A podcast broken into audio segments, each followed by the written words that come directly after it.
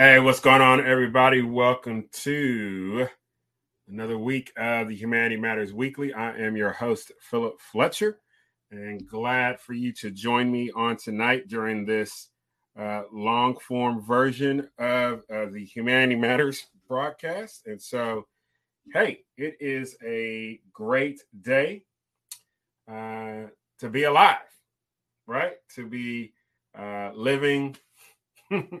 and breathing and all that good stuff. And so I'm glad that you were able to uh, join me on uh, tonight. As always, you can connect with me on my social media, and you can find it at Phil Fletcher. It's on Twitter. Like my Facebook page, Dr. Philip Fletcher. Greatly appreciate it. I'm about to hit like 5,000 on my private page. So when that happens, you're going to have to go to my Dr. Philip Fletcher page for all my stuff. So go over there and like it, you know, because I won't be posting much longer on my private page. Um, YouTube, just look up Dr. Philip Fletcher. Subscribe. I got a special going on.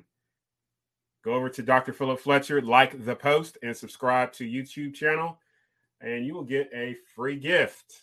All right. So hit me up, subscribe. And then, as always, you can find me over my website, philipfletcher.org. Hey, Patreon. I am looking for some Patreon supporters. So, if you would be willing to just go over to my Patreon page and like it, become a member. Why? So, there are some things I'm going to be putting on Patreon, uh, some unique podcast, some unique videos and writings that are not going to be available on my website, not going to be available on my YouTube channel or on my Facebook because there's some like real like real personal like I need to just dig in and put out some things. And I really don't want to get in arguments about it because you know how that can happen whether you're on Facebook or Twitter or anything like that. But I also want to connect and be more personable with uh, people who will be my Patreon supporters. So um, go over there, support me. Greatly appreciate it very much. And your support helps me give out free gifts because I like to give stuff away. I don't like to sell things. Um, and just continue to uh, offer, I hope, some good content for you, ladies and gentlemen. So go over again to Patreon and you can find it on my website, you can go through there, or you can go through Patreon. Just put in my name and find me that way. Philip Fletcher, PhD. All right. And as always, check out my nonprofits, City of Hope Outreach, Hope Village, as well as Replicate, coho58.org, hopevillagecoho.org, hopevillagecoho.org. And Replicate you can learn about on my coho58.org. Where we're at right now with Hope Village is that we just we finished uh, some water and sewer stuff. Uh, Conway Corp came out and did that work, and right now we have to have some additional trees cut down so that we can uh, continue some additional um, stuff that Conway Corp has to do. Uh, and then from there, we got electrical stuff that's got to happen. And then we'll start laying foundations. And so I'm just very thankful for a whole bunch of generous individuals, and we're going to talk about generosity tonight. Uh, generous individuals and foundations um, who have uh, just been helpful and instrumental uh, in making this project happen. And so, if you want to learn more about what we're doing regarding our small homes, which is to provide housing for the homeless and veterans and low income individuals here in Conway, Arkansas, again, go check out hopevillagecoho.org. I firmly believe that if you um, announce something and you give some people some direction and you kind of appeal to a little bit of, you know, um, a little bit of self interest and their compassion, people are going to act. And then they won't have to act under the, the of a threat or a penalty or shame or condemnation. But I firmly believe that in individuals, the majority of us, right, everybody will do what they can. All you got to do is ask. All you got to do is ask, and people will find a way to do something to help out other people. But I digress on that because we will swing back around and talk about that. Hey, if you ever want to uh, send me an email and you want me to engage with you in that form or fashion, then you can always hit me up on email, humanity matters podcast at gmail.com, humanity matters podcast at gmail.com. And I will gladly respond to you. And I may even take your question and use it um, to talk about things because I love questions. I love positive critiques. I love negative critiques. And I also love to get information that I wasn't quite aware of before so I could go out and uh, research it. So send me some questions. You know, a book I've been reading, and I would highly encourage you to get it, is this book called The Denial of Death. It is like been so um, informative in understanding really the psychology of how individuals like ourselves, like myself, have a hard time dealing with the concept of our mortality, our death. And so um, I greatly encourage you to read that book. That's this book has been a long line of different books I've been reading this year. Jordan Peterson, Carl Jung. Um, I've got a book I'm going to be starting reading next few weeks, um, dealing with the body and remembering trauma and things like that. Really been dealing digging deep into issues of psychology, psychoanalyst, um, therapy, and things like that. So to better understand people and how to uh, approach people and how to be more uh, empathetic with individuals who are going through a host of particular things. So, hey, you may have Jesus, but you can also have a therapist. It's okay, right?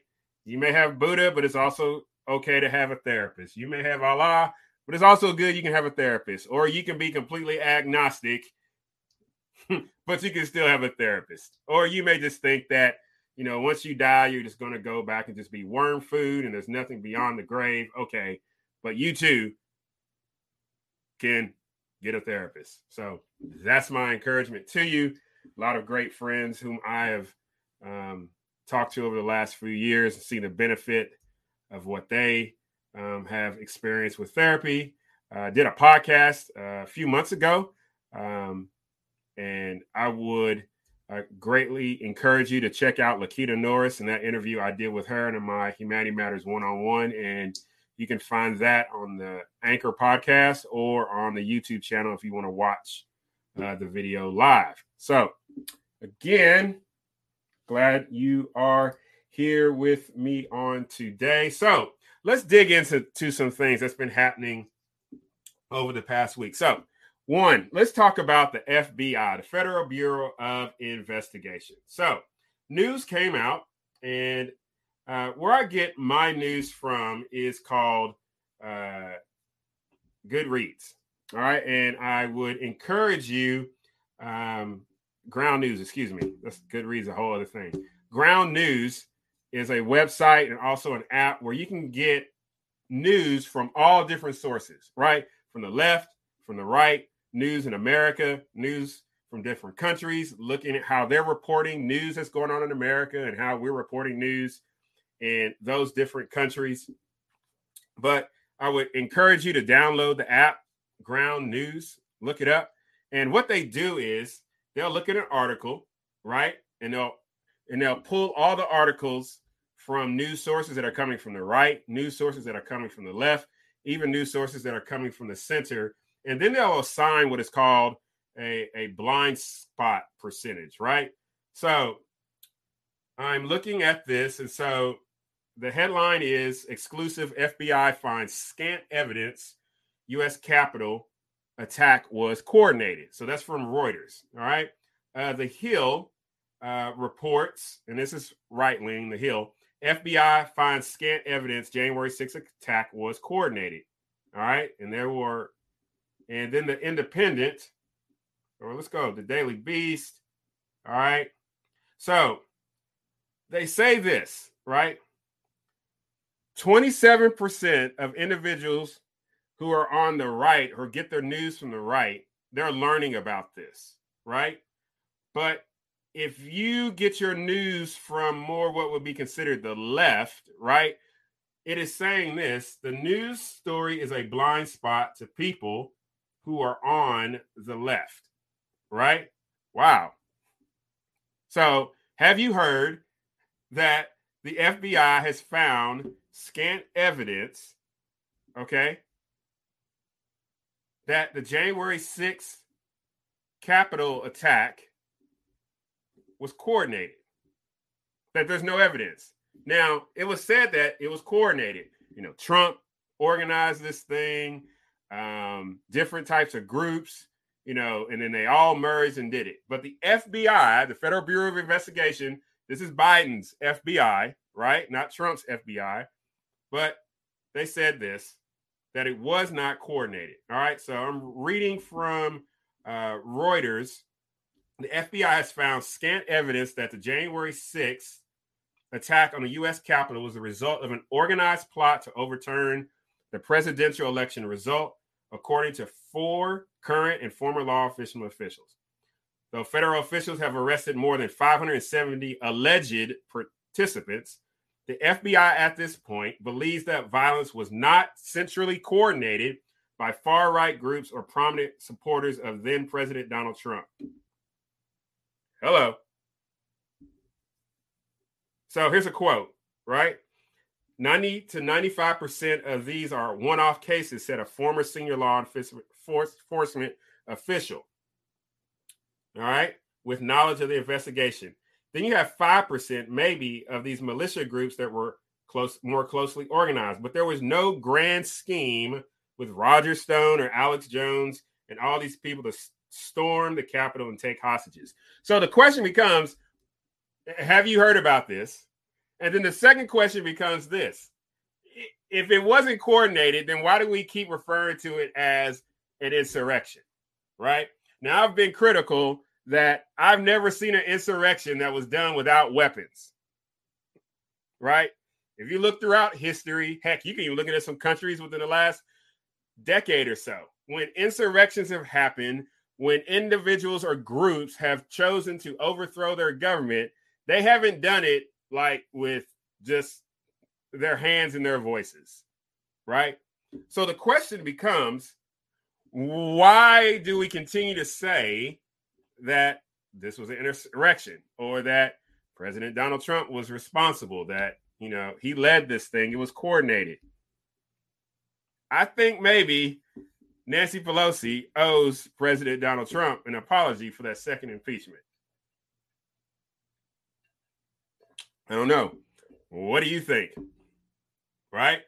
Now I got it. It's just better to continue to throw the former president Donald Trump and anybody who votes voted for him or stood out at his rally in Alabama yesterday, I believe, um, and just look at those individuals as you know less than intelligent and you know they're resp- well they used to be responsible for um, the COVID situation, right? But the fact of the matter is, the Federal Bureau of Investigations, Biden's FBI, has reported that what happened on January 6th was not coordinated. It wasn't planned. Something to think about. Hey, this is Dr. Philip Fletcher. Welcome to the Humanity Matters Weekly. I am your host as we talk about faith and philosophy, nonprofit leadership, and social issues. We want to engage in ideas so that we can flourish as human beings. If you have a question or a comment, hey, give me a comment, give me a thumbs up, give me a thumbs down. It's okay. I love you anyway. To remember to be loved, to be kind, and we got to remember to uh, be generous. If you want to send me uh, an email, humanity matters podcast at gmail.com Humanity Matters Podcast at uh, gmail.com. So take a breather. So, have you seen What If? Right? So, two episodes have come out right now. Uh, the first episode dealt with what if Peggy Carter became the first Avenger and not Steve Rogers, right? That episode was okay, right? I felt like uh, they just like really just redid Captain America, the first Avenger, and just switched it out for her, right?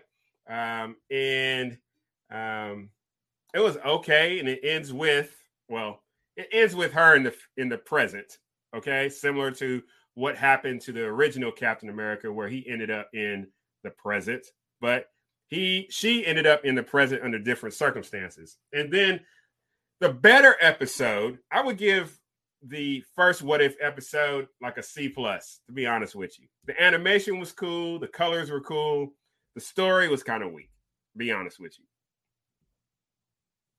Now, this past week, they released a what if T'Challa, instead of Peter Quill, was kidnapped as a child and became Star Lord. That episode was awesome. One, it was great to hear Chadwick Boseman's voice one more time. All right. Uh, the second thing that I think really stood out was how they treated Thanos. Right. And so in this episode, Thanos is actually working with Chad uh, with T'Challa Star Lord. Right.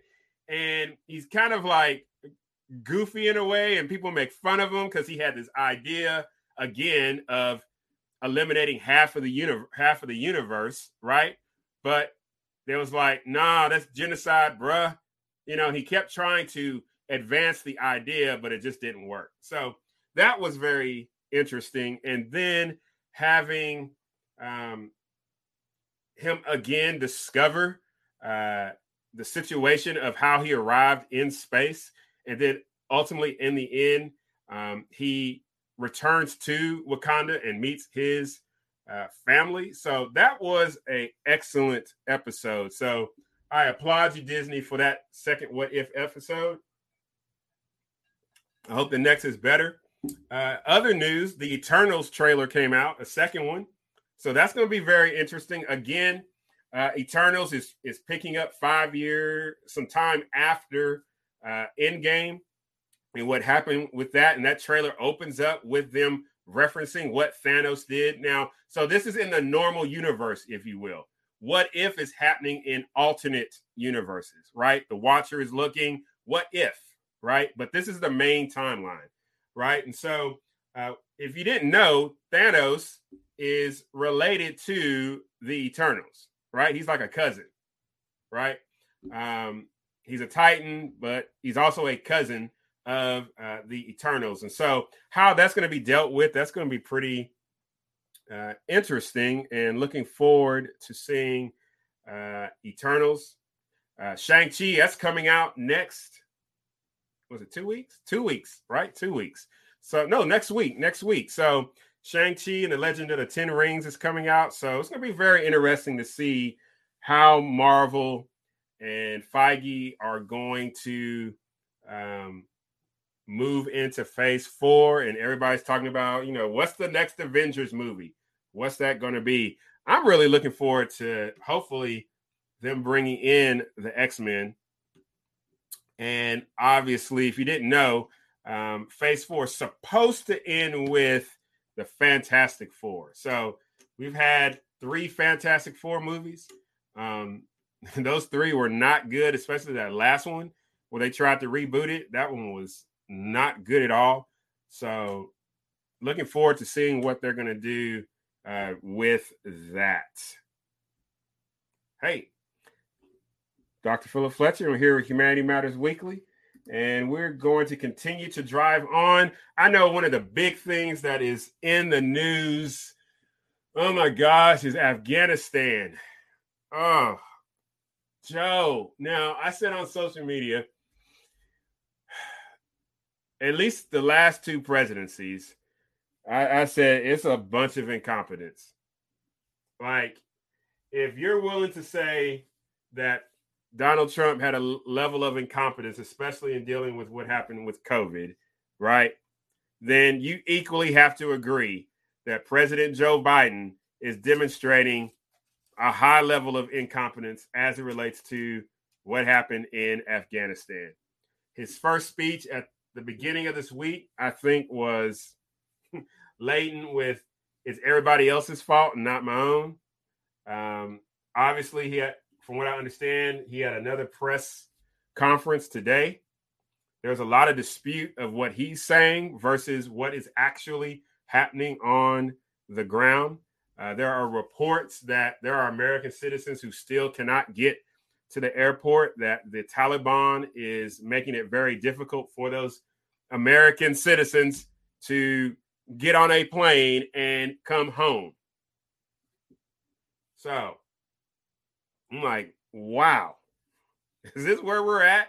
Because I could have thought we leave nobody behind. That's what it was drilled into me uh, as someone who's a veteran. You leave nobody behind. And the fact that it appears as if um, the Taliban or, or Taliban are dictating the situation is, I don't know, just mind blowing. So I don't know what Biden is doing. I don't know what the Joint Chiefs of Staff is doing, Secretary of Defense, like, but as I learned, you should listen to the man on the ground. That's what I learned. You should listen to the soldier on the ground and really lean on their insight and what they're reporting and what they're seeing, and then you resource them so that they can complete their mission.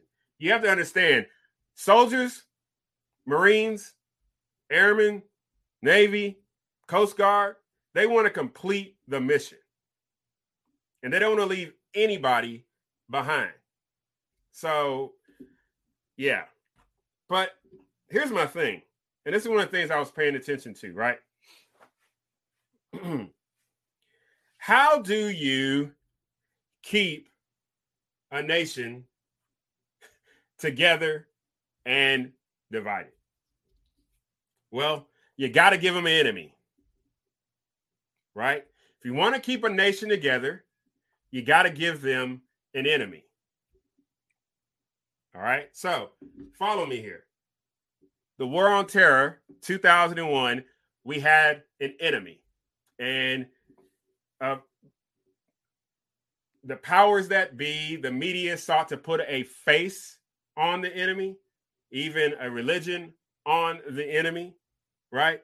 It was an us versus them approach. There are those individuals out there, terrorists, which is actually true. There are people out there that want to kill you because you're an American. That's just the fact, right? I know a lot of people don't want to think so, but there is, there is. Okay. But the fact of the matter is, if you want to keep a nation together, give them an enemy, give them an us versus them. And then when you give them an enemy, it's easier to justify. And who am I talking about? It's easier for the state to justify taking a whole bunch of money, our money, and then saying, hey, we're going to need to spend a whole bunch of money to protect you, your way of life, your children from this enemy. So that was 2001, right? But as that started to wane and people, as the news started less and less to report about the global war on terrorism, as the withdrawal uh, in Iraq happened, as the forces kind of reduced in Afghanistan, you know, that news started to roll to the back. No longer did you see rolling across your news screen a threat level. Well, we need a new enemy, right? And so the state turned inward, right? And I would call this the war on racism. All right. What do I mean? So the new enemy became individuals who did not look like me. You know, this color. A new enemy was given. So brown people, black people, Native Americans, Latinos, your enemy is no longer individuals from the Middle East who are seeking to um, strap bombs and blow themselves up in your schools or in your malls or in your airports. Your enemy is no longer uh, individuals who will be willing to fly planes into buildings. No, your enemy is the person that you work with, you go to school with. Your enemy is that white man or white woman. Your enemy is the racist police. Your enemy is the uh, racist institutions, right? That became the new enemy. Again, you keep a nation together, you give them a foreign enemy, right? You keep a political group together, you give them an internal enemy. And so, from I would say like Ferguson up until 2020, right? Because these two enemies started to overlap. the state said, hey, we've done the war on terror enemy. They're Muslim type, Middle Eastern, Taliban, ISIS, Al Qaeda. Now let's turn inward. The new enemy is the white man. And you are threatened, non white man and woman. This is how the state is operating, uh, creating an us versus them. Now, here's something unique that happened, right? Because I've said this before. Last year, when COVID was happening, started, I noticed that the media took their cues from the White House, the state, and they used war type language on the front lines. Essential. We're at war. So then it became a war on COVID. But here's the thing. So the the us versus them, right, was kind of different. Why? So you had the the war on racism going on, right? Or I should say more the war on the white skinned folk. Okay. That was the enemy. But running alongside it as well was the COVID thing. So what got more attention in news at first? Well, the war on white people. Need to defund police. Need to uh, burn down these different institutions because of systemic racism, so on and so forth, right?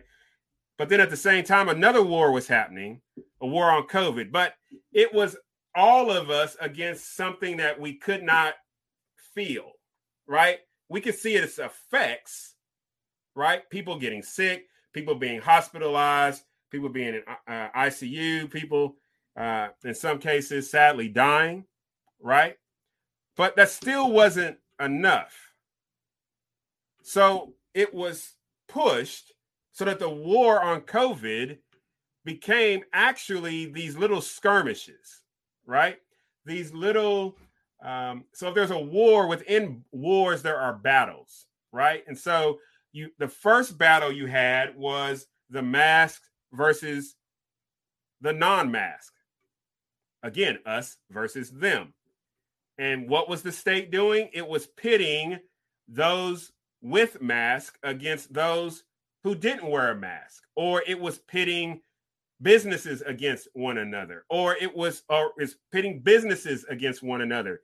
These businesses have essential workers. These businesses have non-essential workers. There is another battle. So in the war on COVID, right? Then we had these us versus them battles that were going on mask versus non mask, essential worker versus non essential worker, essential business versus non essential business. The state steps in a little more and then it says, you know what? We're going to find some businesses and not find other businesses. So our governor Asa Hutchinson refused to um, give back the money to small businesses who were fined because they did not do the things that the state told them to do. But the Walmarts, Tysons, the big corporations, they just kept on driving. Let's keep on going. We're still in the war on COVID, right? And so we have these battles that are happening mask versus non mask, essential worker versus non essential worker essential business versus non essential business. Then, toward the end of the year, the vaccine is about to come out. We're sitting on a debate, right? President Donald Trump is hailing that the vaccine is coming out. Then candidate Joseph Biden and then candidate Kamala Harris, president and vice president, respectfully, uh, respectively, uh, they were hesitant about the vaccine. They didn't give confidence in the vaccine. They come into office. Now, what are they doing? The battle continues, still under the war on COVID, but the state actors have changed, uh, taking a lot of guidance from the CDC. And now the war has shifted to vaccinated versus non vaccinated, and still mask versus non mask.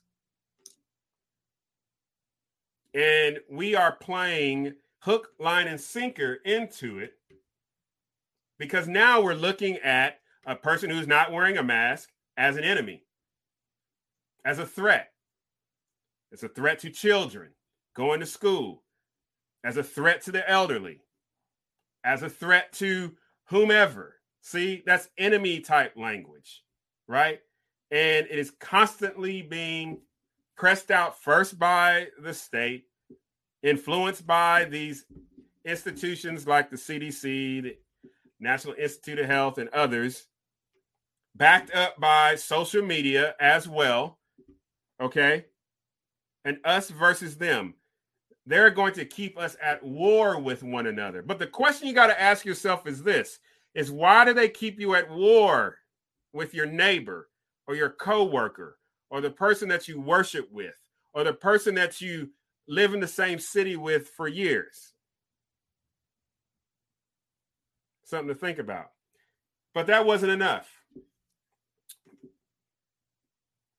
With Afghanistan and what happened with that, a few weeks uh, last week, as a matter of fact, two weeks now. I hear the war language happening again with how Joe Biden treated the withdrawal. I agree that we shouldn't be there. Thumbs up. Yes. Do I agree with how they implement executed it? No, I don't. But nonetheless, you hear that language again. If we bring these refugees over, have they been vetted? Because our schools are at risk, our border is at risk. They can come through Mexico into the United States. Do we want similar things to happen here? Because now with the Taliban, Taliban, I always say that wrong, Taliban coming back, will these other groups come back? America is now less safe. And I promise you this just like they asked for a whole bunch of money regarding the war on terrorism starting in 2001, just like there was a ask for a lot of money regarding the war on racism, just like there was an ask for a whole bunch of money regarding the war on COVID, I promise you there's about to be a big ask for a whole bunch of money in terms of security regarding what happened in Afghanistan. If you disagree with me, I would love to hear from you. But every time the language of war has been used in relationship to an actual conflict in which there is violence and bullets flying, the state has asked for more money and the state benefits from it financially, and corporations benefit from it financially. And that's when individuals on the right are in power. And then the ones on the left say, Hold my beer, you on the right. And then when they talk about a war on poverty, a war on racism, a war on climate, guess what they're coming to ask for? more money. A war on COVID, more money. And then this what's happening with Afghanistan, more than likely they're going to be asking for more money. And again, I have to tell you, guess who pays for this? You do. And so what happens is, since the money is not actually there, if they tax us all 100%, we still couldn't afford it, right? So they start printing money.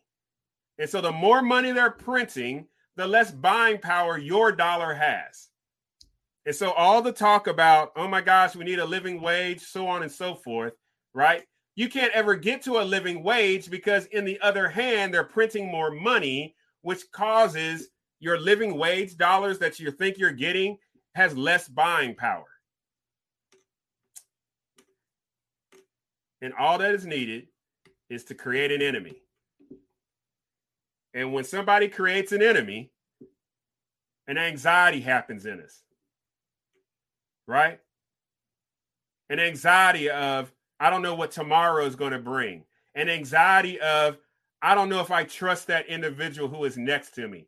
An anxiety of, I don't know why that individual doesn't just do what they're told to do and take said shot or wear said uh, mask. An anxiety that says, I don't feel safe.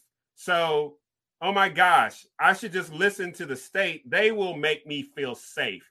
But the, the thing that the safe, safe state is not telling you is, is that, yeah, I'll make you feel safe if you do two things for me. One, you give me more of your money, and two, you give me more power.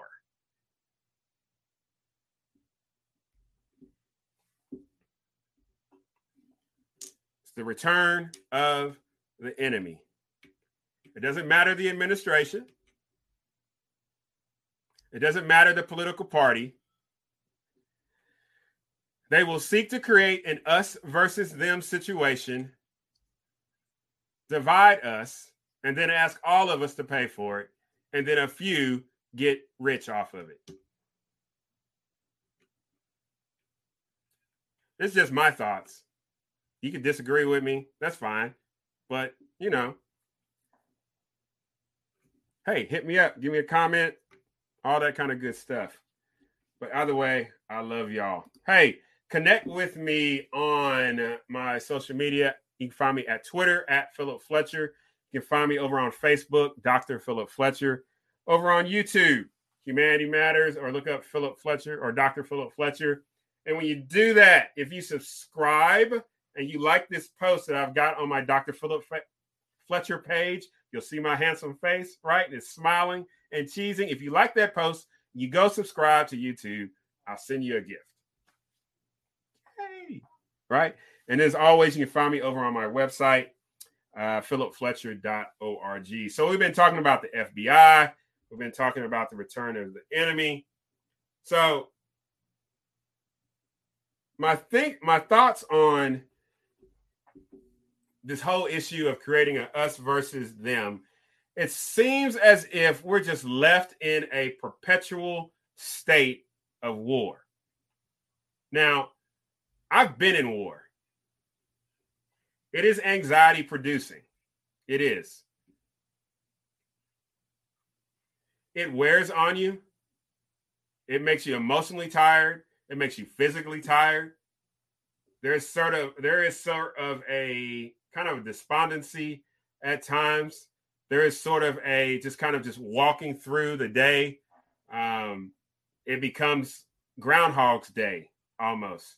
You hear about the enemy. You hear about the tactics to address the enemy. You hear about the things to look out for regarding uh, the enemy. And it's a day in, day out, day in, day out type situation. And people wonder why veterans are the way they are, especially those that have been to war. So, being not only in a perpetual state of war, but then in this perpetual state of us versus them. Like really look at this for a second and just focus on the last two years. We have really been in a perpetual state of us versus them. It has literally been white people, non white people. Like, jokers are writing full books on it, like Fragile White People, you know, with uh, Robin DiAngelo, White Fragility. Let me be more specific. She's got another book that's just come out. Um, obviously, Ibram Kendi um, and and his work. Like now it is filtered down into other institutions, cultural institutions such as theater and movies. It's in our sports. It is in uh, businesses, nonprofits, this language, you know, identifying the racist history, so on and so forth, and need to enact practices and policies that are going to produce equity. Don't let me get started on that. But either way, it's an us versus them situation. You see it on your social media. You see it on TikTok. You see it on Facebook. You see it on Twitter. Us versus them. The question I've got is why are we such? Why do we allow ourselves to be the objects of such manipulation? Why do we allow ourselves to be subjected to this type of manipulation? You know your neighbor like you do. You know that individual that you've worked with, that individual that you've gone to school with, or worshiped with, or taken walks with, or worked out with. You know that individual. Like you do. So, why do we allow ourselves to be subject subjugated by groups who are seeking to manipulate us so that they can do two things. They can accumulate more power, right? Make you pay for it. And then walk away, and you have to deal with the anxiety, the depression, the grief, the anger on a day-to-day basis while they they got more power and more money. So the question I ask myself is this is that why can we not just be left alone? What is it that a, a group who, are, who is in quote unquote power, what is it that they see in us where they believe that, you know what, those individuals, we can just take advantage of them? Maybe it's because we just allow them to.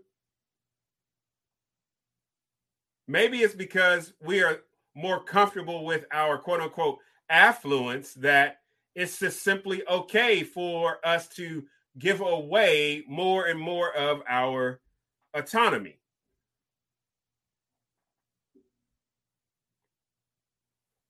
Why can we not be left alone?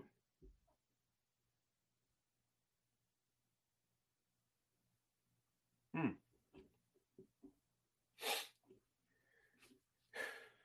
Hey, we got an email. Oops, wrong, wrong thing. That's my wife's thing, right? Let me get to the right one. All right, that was funny. So, Humanity Matters Podcast at gmail.com. My wife has her own feature Friday show, and I got her set up on this thing, and I clicked on the wrong one. So, send me an email. All right, I greatly appreciate it. And finally, tonight, let's talk about generosity. Let's talk about generosity.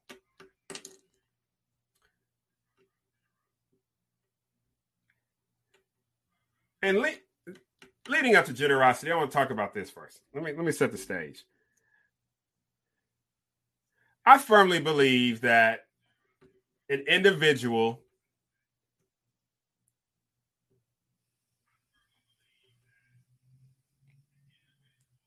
for the most part, wants to help somebody. When an individual comes along and sees somebody in need or hears a need, I think an individual, they want to help. I think it's in us to recognize the humanity in another individual. Now, where the rubber meets the road is an individual determining for him or herself how they can help. Each one of us has a different set of skills, abilities, resources to help out somebody.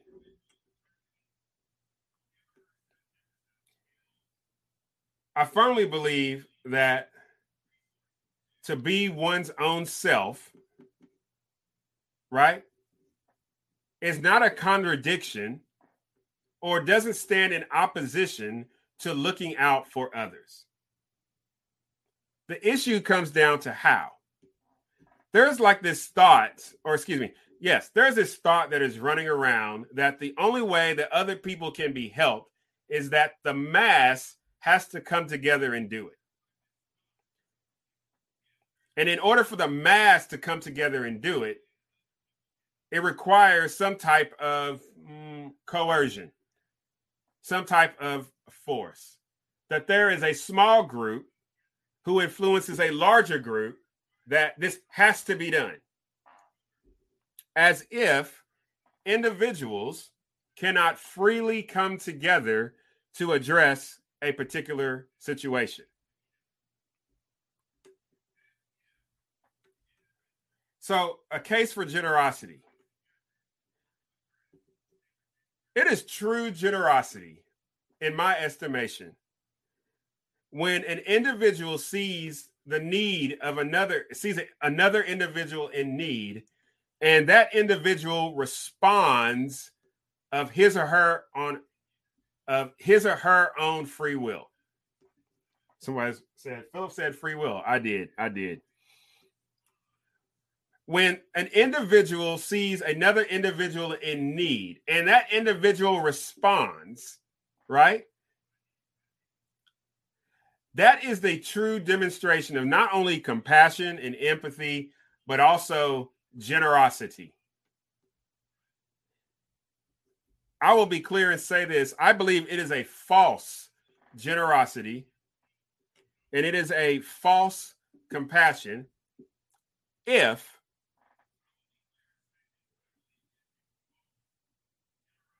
in order to meet someone's need,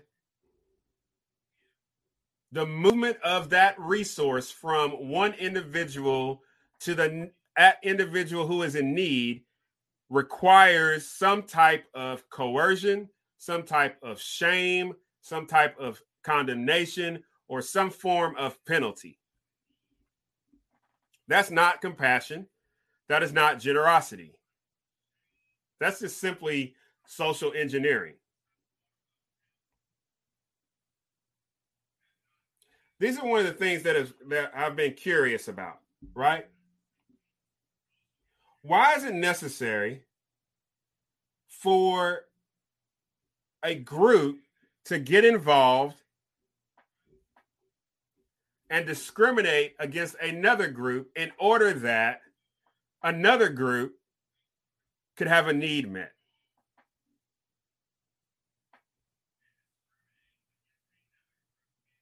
Why is it necessary for individuals to, why is it necessary for individual A to go talk to individuals B to address the needs of individuals C by discriminating against individuals D?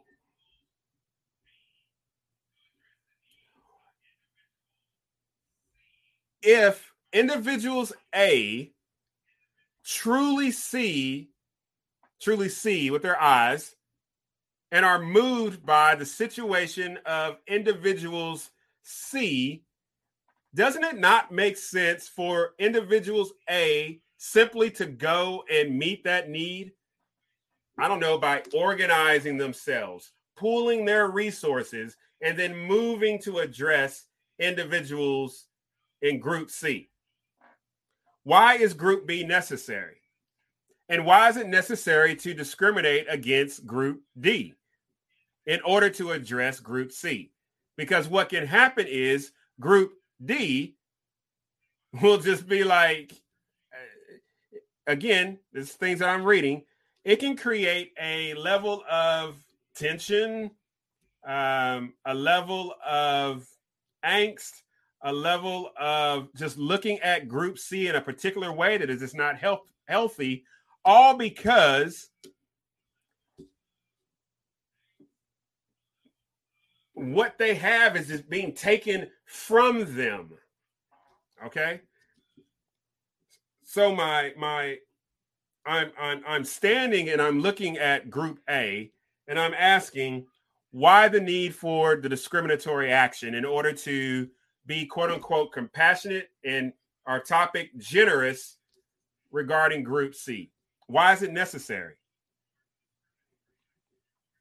The next thing is this is that why does Group A feel that it's necessary to use Group B to punish Group D if they will not help Group C? In what world is compassion and punishment running as twins?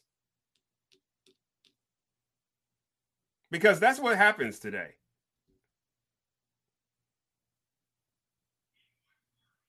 Because again, an individual, just an individual, sees the need that is happening with Group C, and that individual runs out and says, Hey, I saw an individual or a home, they're going through this particular situation. I think we need to go do something about it. And then those individuals is like, Hey, I can do this. Another individual is like, Hey, I can do this and I can do this. And I know this person, I know this person. And they marshal those resources They've got a plan. They go over to Group C and they're like, hey, we're wanting to help. And at no point in that illustration is there a necessity for a punishment or discrimination. But here's the other thing when Group A goes to Group B and says, hey, we need you to make Group D help us help group C, right? What happens is group B is taking more power not only from group D, but they're also taking power from you, group A. And then group A and group D and group C, right, are looking around and like, oh my gosh, like, why don't they just leave us alone? I think that's where we're at today. So the idea that it requires a group, or excuse me, the idea that an individual who has self interest an individual who owns him or herself is not caring for another individual or group of individual I think is far from the case. And I use as a real life example, like with our Hope Village. I have gone and I have asked and I have asked and I have asked and I have asked. I've heard no and I've heard no and I've heard yes and I've heard no and I've heard yes and I've heard think about it. And this is where we're at today. It's taken four years but it's asking individuals, it's asking people who have organized and who got money, like, hey, here's the vision, here's the mission, who's who we want to address. Can you help?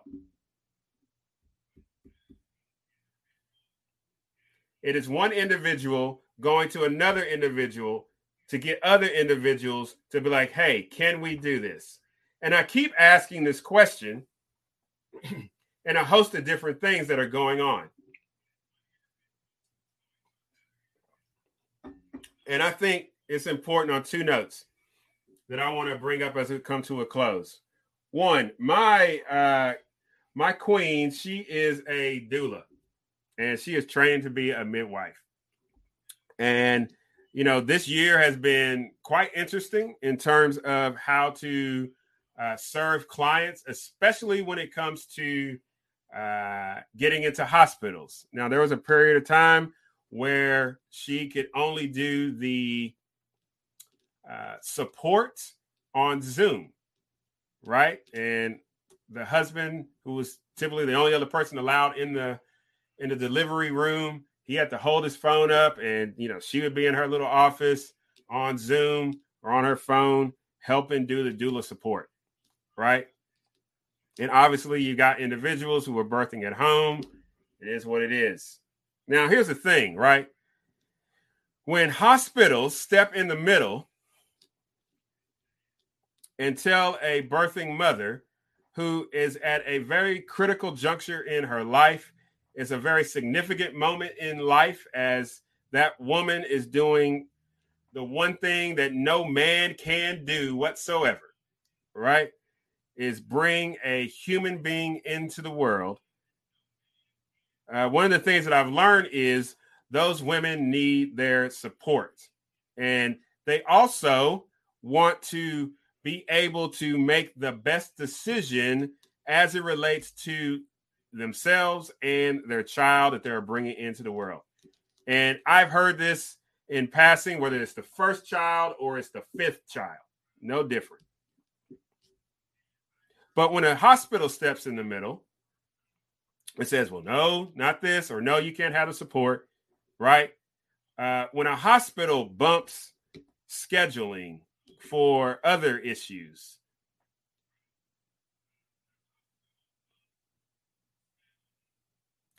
And then the state at the same time, follow me here, the state at the same time, for a number of reasons, restricts the time, uh, the training, puts all these hoops that an individual will have to jump through to become a midwife when I'm trying to figure out how were people born since the beginning of time up until the advent of a hospital. I'm just trying to figure that out. I know I read in Exodus chapter one, there were midwives, there was no hospitals. So I don't understand how, but, anyways. But those things are put in place by the state in order to actually move women out of home births into just keeping it in the hospitals. It's called a monopoly. That's what they're trying to do. And so the state and the hospitals work together put up these restrictions and other things so that it makes it difficult for women to do actually the thing that they've been doing since the beginning of time. So, what would it look like? And this is what we're learning in COVID. This is my first point I'm addressing.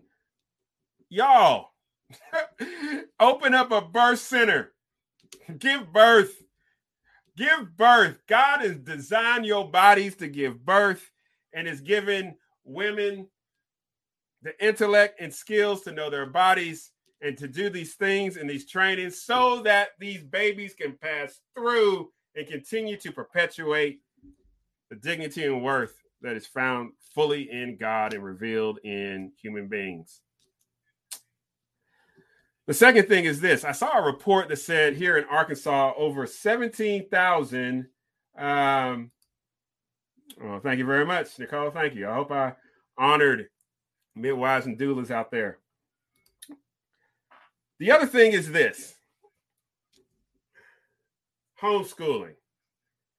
Now, I've said for years school choice, vouchers, whatever. I don't whatever term you want to use it the the the right of the parent to determine how his or their or her child is going to be educated is not the right of the state, but it is the right of the parent or parents. Why? Because that parent knows best what that child needs. The state don't. I'm gonna be honest with you. The Department of Education in Arkansas, the school board, school districts do not know what is best because that would imply that those entities have complete knowledge and they don't. Parents, you know exactly what your child needs to be educated. Your child may need to be in a quote unquote classroom, whatever that would look like. Your child may learn best with other groups of kids. Your child may learn best by his or herself. In this day and age, your child may learn pretty well on a computer screen with technology. Or your child may learn best digging their little grubby hands into the dirt and playing with worms and and jumping around at Petit Jean or Pinnacle and learning that way about biology and agriculture, so on and so forth. Your child may learn best math by cooking.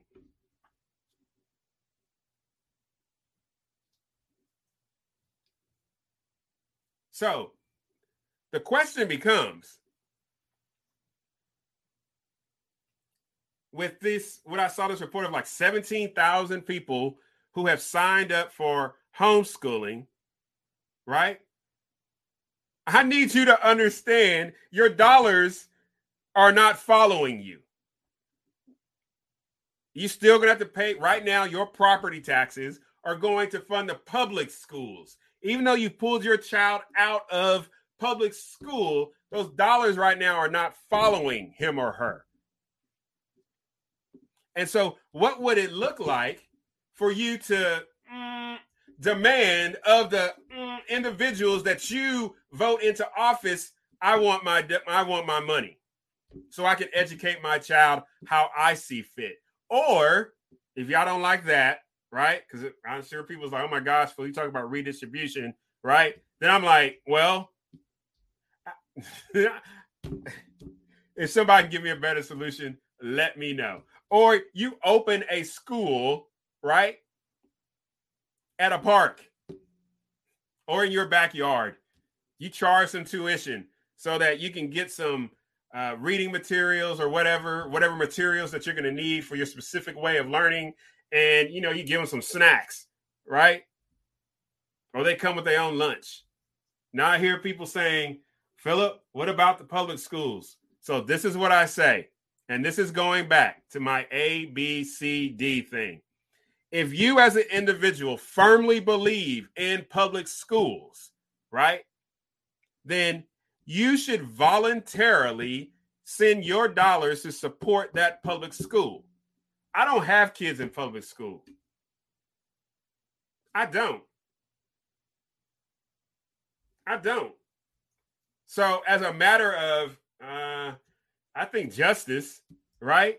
My property tax dollars actually should go down because I don't have kids in public schools.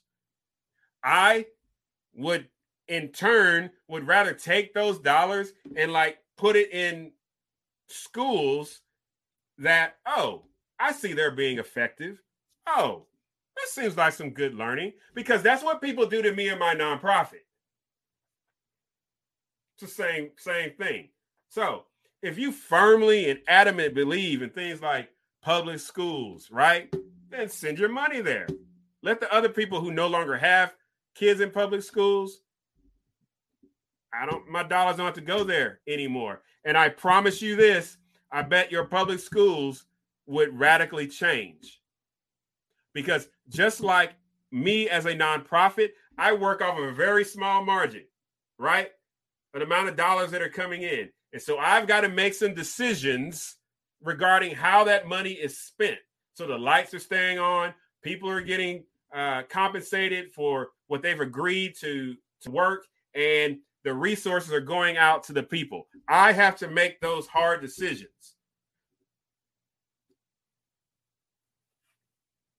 You know, one of the the the big hits I always get is this, um, and and I read this uh, and I've been very worked very hard with my board over the years to make sure this happens. Is that more and more money is going towards the individuals that we're helping and not into administrative costs.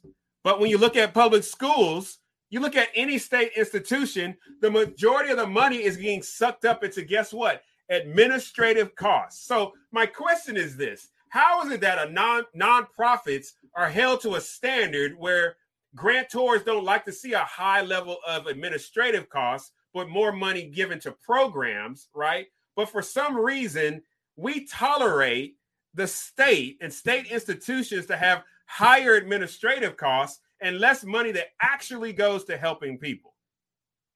So, with that being said, why not create your own school?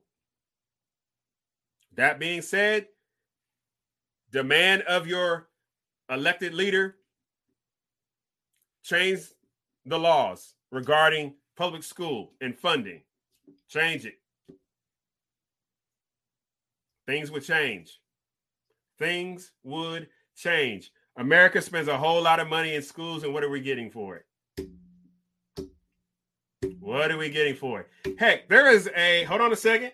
I'll give you a prime example right? give me one second to bring this up. This happened in Oregon. Did you even hear about this? Let me go to my uh, trusty dusty phone with all my notes. All righty. So this is what I'm talking about in regards to some public schools. So this is in Oregon, right? Oregon Governor Kate Brown apparently did not want residents to know what she was up to while signing a bill designed to help underperforming black students. And so, what did she do? Right? On July 14th, Governor Brown signed into law a bill that suspends, listen to this, suspends reading, writing, and math proficiency standards for graduating high school. This means students will no longer have to demonstrate the requisite skill level in these subjects to receive a diploma. Early in the year, Brown did not indicate whether she supported such a measure, but now it's clear where she stands on the issue. Now, the Oregonian newspaper says this Brown's, and I quote, Brown's decision was not public until recently because her office did not hold a signing ceremony or issue a press release, and the fact that the governor signed the bill was not entered into the legislative database until July 29th, a departure from the normal practice of updating the public database the same day a bill is signed. All right. But why does she do this? To help Black and Brown students. She is admitting that by signing this bill into law, that Black and Brown students cannot meet the requirements of reading, writing, and arithmetic. Good night. See, that's that's well-meaning. That's some well-meaning people I've talked about, right? I'm like, come on, come on, Kate. Is that her name? Kate Brown, right? Like, really? How how how is how is removing any type of how is removing any type of measure to determine whether or not an individual is being proficient in math, reading, or writing, how is that helping said student? But here's the rub, right? Then there's going to be a whole argument why can't we get said students into college? Well, good night. Say you get them into college. But since their reading and writing and math skills have not been evaluated, you've graduated them. When they get into that college, they're going to flame out. And look how much damage that you've done. So, if I know that my public school in my area, the public school in my area is doing that, and my money is going to that public school, why would I want my money to go to that public school? You're not helping anybody that looks like me. You're actually setting them up for failure. You're there was a book, you're helping is hurting people. So, hey, here's my encouragement to you. Individuals out there, my encouragement to you start opening schools start opening schools. My encouragement to you is if you see an issue that's going on in your local area, get individuals together and address the problem. Provide a counter solution to the ineffectiveness and inefficiency that the state produces. If individuals voluntarily come together and harness their resources to address a particular need that is happening in their particular locale, I give you a high degree of certainty it will be more effective and more efficient and above all more humanizing in the long run. More humanizing. To see that individual or that family flourish and then in turn you may just in fact gain a friend gain a family member oh my gosh, you may be able to address some of these other issues that they say that we've got problems with. We could have better conversations and understanding one another culturally and how we how we speak and how we look at things in the world all because individuals voluntarily came together and not individuals being forced to support things that they see as ineffective, that they have to support things that they see as inefficient, they have to support things that they see that have they just don't agree with morally or ethically. Hey, whew, thank you for joining me on uh, tonight for the Humanity Matters Weekly. As always, connect with me on any of my social media outlets. I'll be looking to connect with you. All right.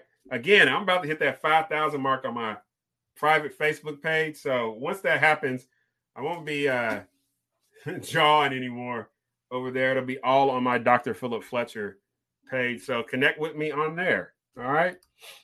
If you're interested in supporting me through Patreon, please go to my Patreon page. I would greatly appreciate it. Hey, thank you to my new supporters, Ashley, and thank you to my new supporter, Christian. Appreciate y'all support very much. And remember to be loved, to be kind, and to be generous. And if we remember to live in hope, we can do the impossible. Y'all take care. God bless, and I'll see y'all next week. Hey, if you found something of value, subscribe to the YouTube channel. Find us on Facebook at Dr. Philip Fletcher. Find us on Twitter at Phil Fletcher. And as always, visit us on the website philipfletcher.org.